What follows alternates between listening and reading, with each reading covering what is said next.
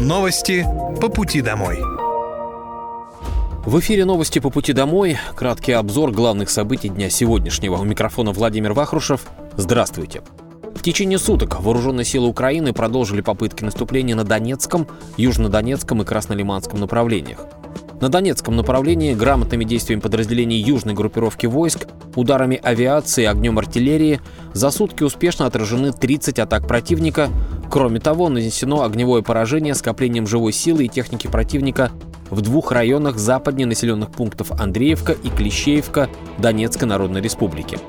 В ходе боевых действий уничтожено до 335 украинских военнослужащих, один танк, две боевые бронированные машины, четыре автомобиля, самоходная артиллерийская установка «Гвоздика» и гаубица FH-70 производства Великобритании. На южно-донецком направлении слаженными действиями обороняющихся подразделений группировки войск «Восток», ударами авиации и огнем артиллерии отражена атака подразделений 35-й бригады морской пехоты ВСУ в направлении населенного пункта Старомайорская Донецкой Народной Республики, а также пресечена разведка боем противника в районе города Угледар Донецкой Народной Республики. На запорожском направлении самоотверженными действиями российских войск отражены две атаки противника в районе населенного пункта Работина Запорожской области. Кроме того, ударами армейской авиации и огнем артиллерии поражена живая сила противника в районных населенных пунктах Марфополь, Работина и Луговское Запорожской области. За сутки на данных направлениях потери противника составили свыше 240 украинских военнослужащих, 9 боевых машин пехоты, 2 бронетранспортера, 6 боевых бронированных машин, 2 автомобиля, самоходная артиллерийская установка «Гвоздика» и гаубицы МСТБ и Д-30. На Краснолиманском направлении огнем подразделений группировки войск «Центр», ударами авиации, артиллерии и тяжелых огнеметных систем отражены две атаки противника силами до мотопехотного взвода каждая, 63-й и 66-й механизированных бригад. За сутки уничтожено свыше 60 украинских военнослужащих, две боевые машины пехоты, а также самоходная гаубица «Акация». На Купинском направлении подразделениями западной группировки войск, оперативно-тактической и армейской авиации, а также артиллерии успешно отражены три атаки противника в районе населенного пункта Новоселовская Луганской Народной Республики. За сутки уничтожено до 40 украинских военнослужащих, два танка, боевая машина пехоты, а также два автомобиля. На Херсонском направлении штурмовые группы российских войск продолжали ведение разведывательно-поисковых действий на островах в районе Антоновского моста.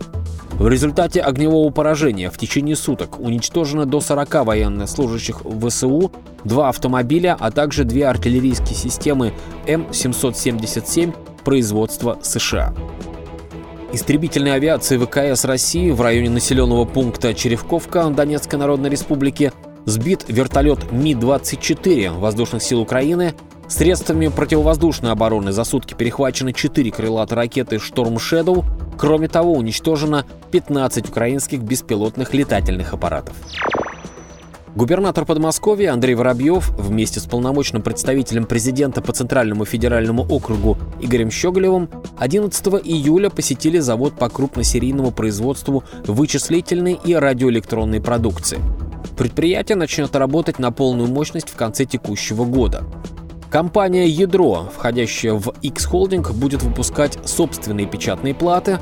Губернатор Московской области Андрей Воробьев ознакомился с ходом строительства и запуска производства. Строительство началось в декабре 2021 года. Сейчас введена в промышленную эксплуатацию первая очередь. Запущены цех конвейерной сборки и цех поверхностного монтажа. Идет серийная сборка оборудования. Вторую половину планируется запустить в ноябре, чтобы к концу текущего года завод вышел на полную мощность. Андрей Воробьев отметил, что важным моментом является то, что ведутся самостоятельные разработки. На площадке завода уже собран первый российский планшет «Квадрат», который работает на собственной операционной системе «Квадро ОС». Проект по строительству завода реализует компания в особой экономической зоне Дубна – Объем инвестиций уже составил 8,3 миллиарда рублей. В планах 11 миллиардов. Завод станет одним из крупнейших производств по объему выпускаемой продукции такого класса в мире. Кроме того, впервые в России будет осуществлен полный цикл производства. На данный момент идет активный набор сотрудников, создано 311 рабочих мест, До конца года их количество увеличится до 600. Всего здесь будет трудиться около тысячи человек. Также губернатор Московской области Андрей Воробьев вместе с полномочным представителем президента по Центральному федеральному округу Игорем Щеголевым посетил Дубнинский роддом, в котором недавно сделали капитальный ремонт. Работы в медицинском учреждении начались в сентябре 2020 года, и теперь там не только новые коммуникации, но и самое современное оборудование. Роддом открылся после проведенной реконструкции в начале текущего года. До этого капитальный ремонт в нем проводили в далеком 2000 году. Это первый родильный дом в стране, который состоит из отдельных благоустроенных блоков, в которых женщины могут находиться до и во время родов, а также оставаться с младенцами до выписки.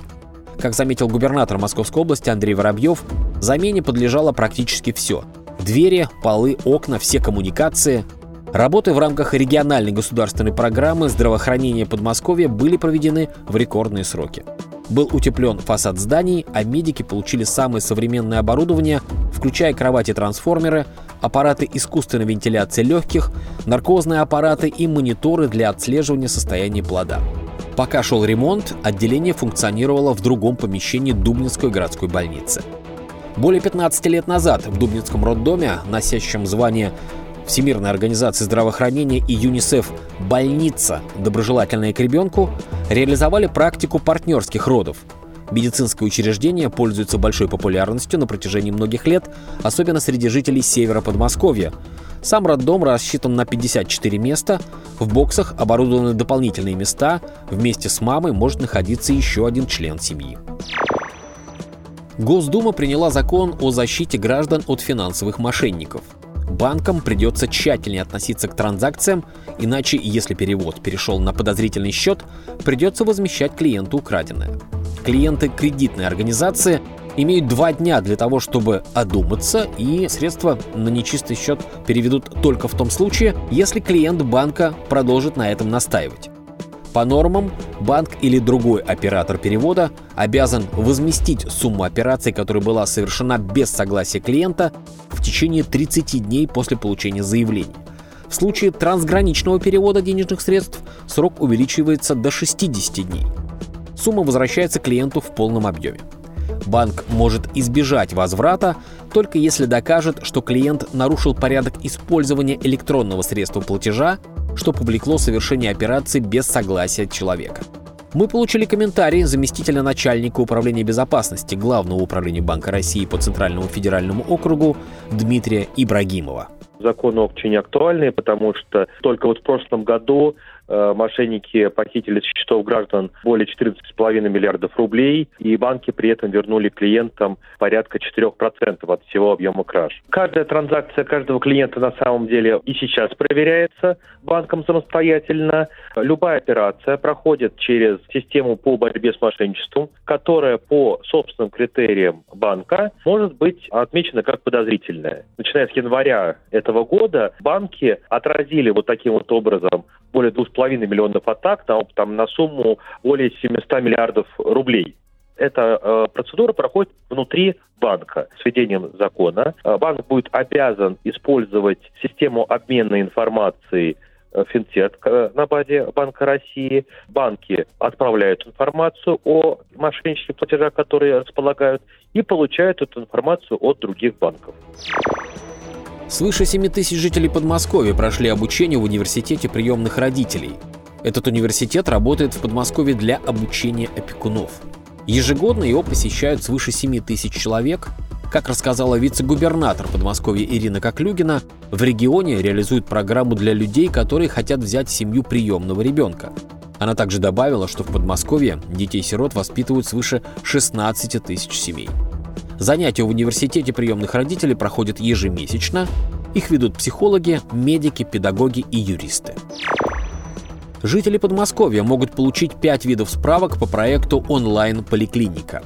Так, с начала года они воспользовались услугой более 70 тысяч раз – в рамках проекта можно получить справку об отсутствии контактов с инфекционными больными, сертификат о профилактических прививках, а также справки для абитуриентов, санитарно-курортного лечения и детского лагеря. Цифровизация здравоохранения – одна из основных задач, стоящих перед регионом. Теперь для оформления справок жителям не нужно переходить в поликлинику, так как необходимый документ можно получить в несколько кликов. Отмечается, что медсправка придет в личный кабинет пациента на региональном портале госуслуг. Жители Подмосковья около 120 тысяч раз обращались за услугами по земле и имуществу в течение шести месяцев текущего года. Промежуточные итоги подвели в Министерстве имущественных отношений области. Электронный формат предоставления услуг, связанных с землей и имуществом, востребован в Московской области уже давно. С начала текущего года подано на 2000 больше заявлений, чем за тот же период в прошлом. Взаимодействие ведомства с жителями стало гораздо удобнее благодаря цифровизации. Достаточно подать заявку на региональном портале и прикрепить необходимые документы. За полгода самой востребованной услугой стало перераспределение земель и земельных участков. На втором месте – предварительное согласование предоставления земельных участков, государственная собственность на которые не разграничена. На третьем предоставление земельных участков в аренду без проведения торгов или в собственность за плату без проведения торгов. Издательство Russian Traveler объявило о старте всероссийского онлайн-голосования, посвященного туристическим возможностям страны. В 9 номинаций проекта попали объекты из Подмосковья. Об этом сообщили в Министерстве культуры и туризма региона. В голосовании участвуют Серпуховский историко-художественный музей, парк Малевича, курорт Новая Истра – в номинации праздников представлен фестиваль «Проект Поэт», а в гастрономическом секторе – «Коломенский калач». Есть в проекте маршрут «Дорога в Лавру» и программа «Коломна-Зарайск. Древние Кремли и гастрономические радости».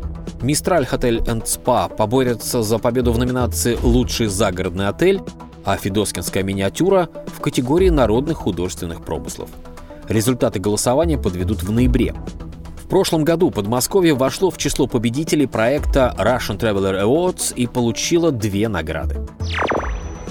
Это были новости по пути домой. Хорошего вам вечера и до новых встреч. Новости по пути домой.